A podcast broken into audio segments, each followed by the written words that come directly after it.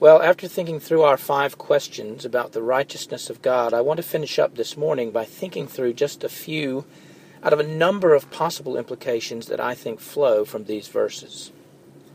One of the things that I think we need to take away from these verses is the finished, completed nature of what Christ has done on the cross, and which the various images that we've considered help us to see. Because of Christ's life, death, and resurrection, all of which are completed past tense historical actions, we have been justified. We've been brought into a right standing with God. That was settled at the cross. Further, we have been redeemed, bought with a price, namely Christ's blood. That transaction has been concluded. Still further, the perfectly understandable and justifiable anger of God over our sin has been fully addressed and assuaged or dissipated at the cross. And more could be said. But just those three images are all sending a common signal, namely, that the work of Christ is a finished work. To be sure, it has an ongoing aspect to it in the way that it is applied and worked out and lived out over the course of a person's life, but all of that is flowing out of something that is over and done, completed. When Christ on the cross, before he died, said, It is finished, he meant it. Which means, pastorally speaking, if the righteousness that God grants to us by faith is grounded upon the cross of Christ, if it is founded on that, then it is secure. It is absolutely secure and unassailable, cannot be lost or undone, and your salvation is tied to that.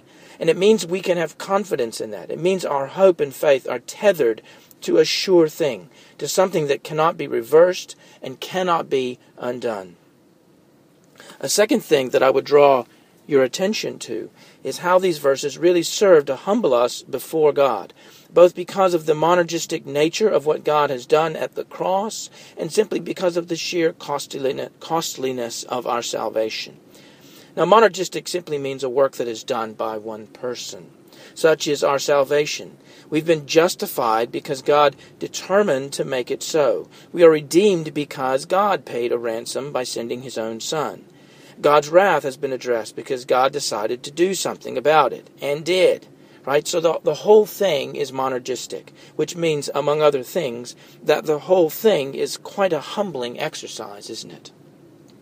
And it is humbling not only because of its monergistic nature, but because of the sheer costliness of the whole thing, exacting nothing less than the blood of God's own incarnate Son, the second person of the Trinity. That is an incalculable, infinite cost.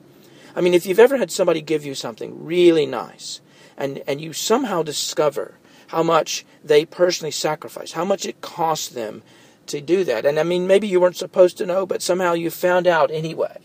And you, you find out this great cost that they went to, and you think, oh no, that's, that's too much. You shouldn't have. Right? I mean, it's humbling that someone would go to such lengths for you. Well, that is what your Father in heaven has done and at a price you cannot possibly grasp. And so it's a very humbling thing, and yet paradoxically, it's also deeply affirming and oddly dignifying for us as creatures. To return to the example just used, if you've ever had one of those occasions where someone did do something insanely nice and generous and sacrificial towards you, and you find yourself fumbling for words in a pitiful attempt at saying thank you, and the person just looks at you and says, Hey, you know what? I love you. I, I just love you.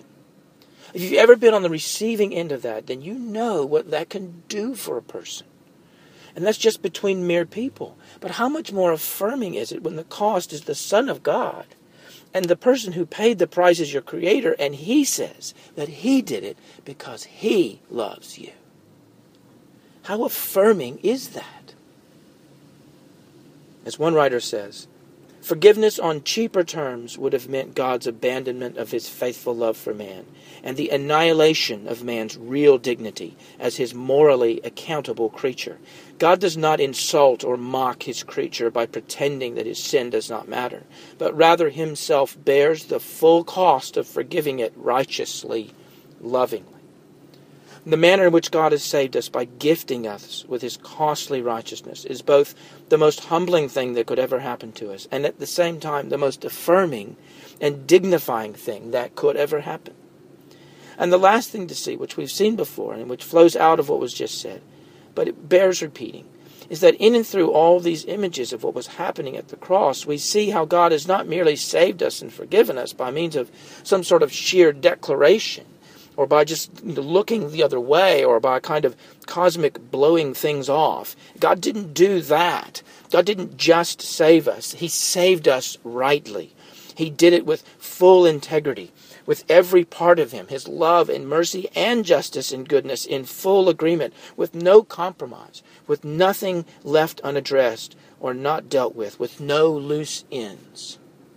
Our salvation is not the result of the capricious, whimsical, unpredictable God, but rather the result of the actions of a God who does everything well, and out of the coordinated, intentional movement of his infinitely deep character and person. Which is another reason why your salvation is so sure and so secure.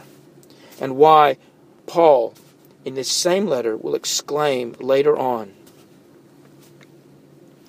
um, For I am sure that neither death, nor life, nor angels, nor rulers, nor things present, nor things to come, nor powers, nor height, nor depth, nor anything else in all creation will be able to separate us from the love of God in Christ Jesus our Lord. If you are the Lord's, then your salvation and future and hope are that secure. There is no circumstance, no set of circumstances, no matter how hard or relentless or overwhelming or non-stop, no hardship, no illness, no cancer, no loss, nothing can loosen you from his grip. Praise God for that.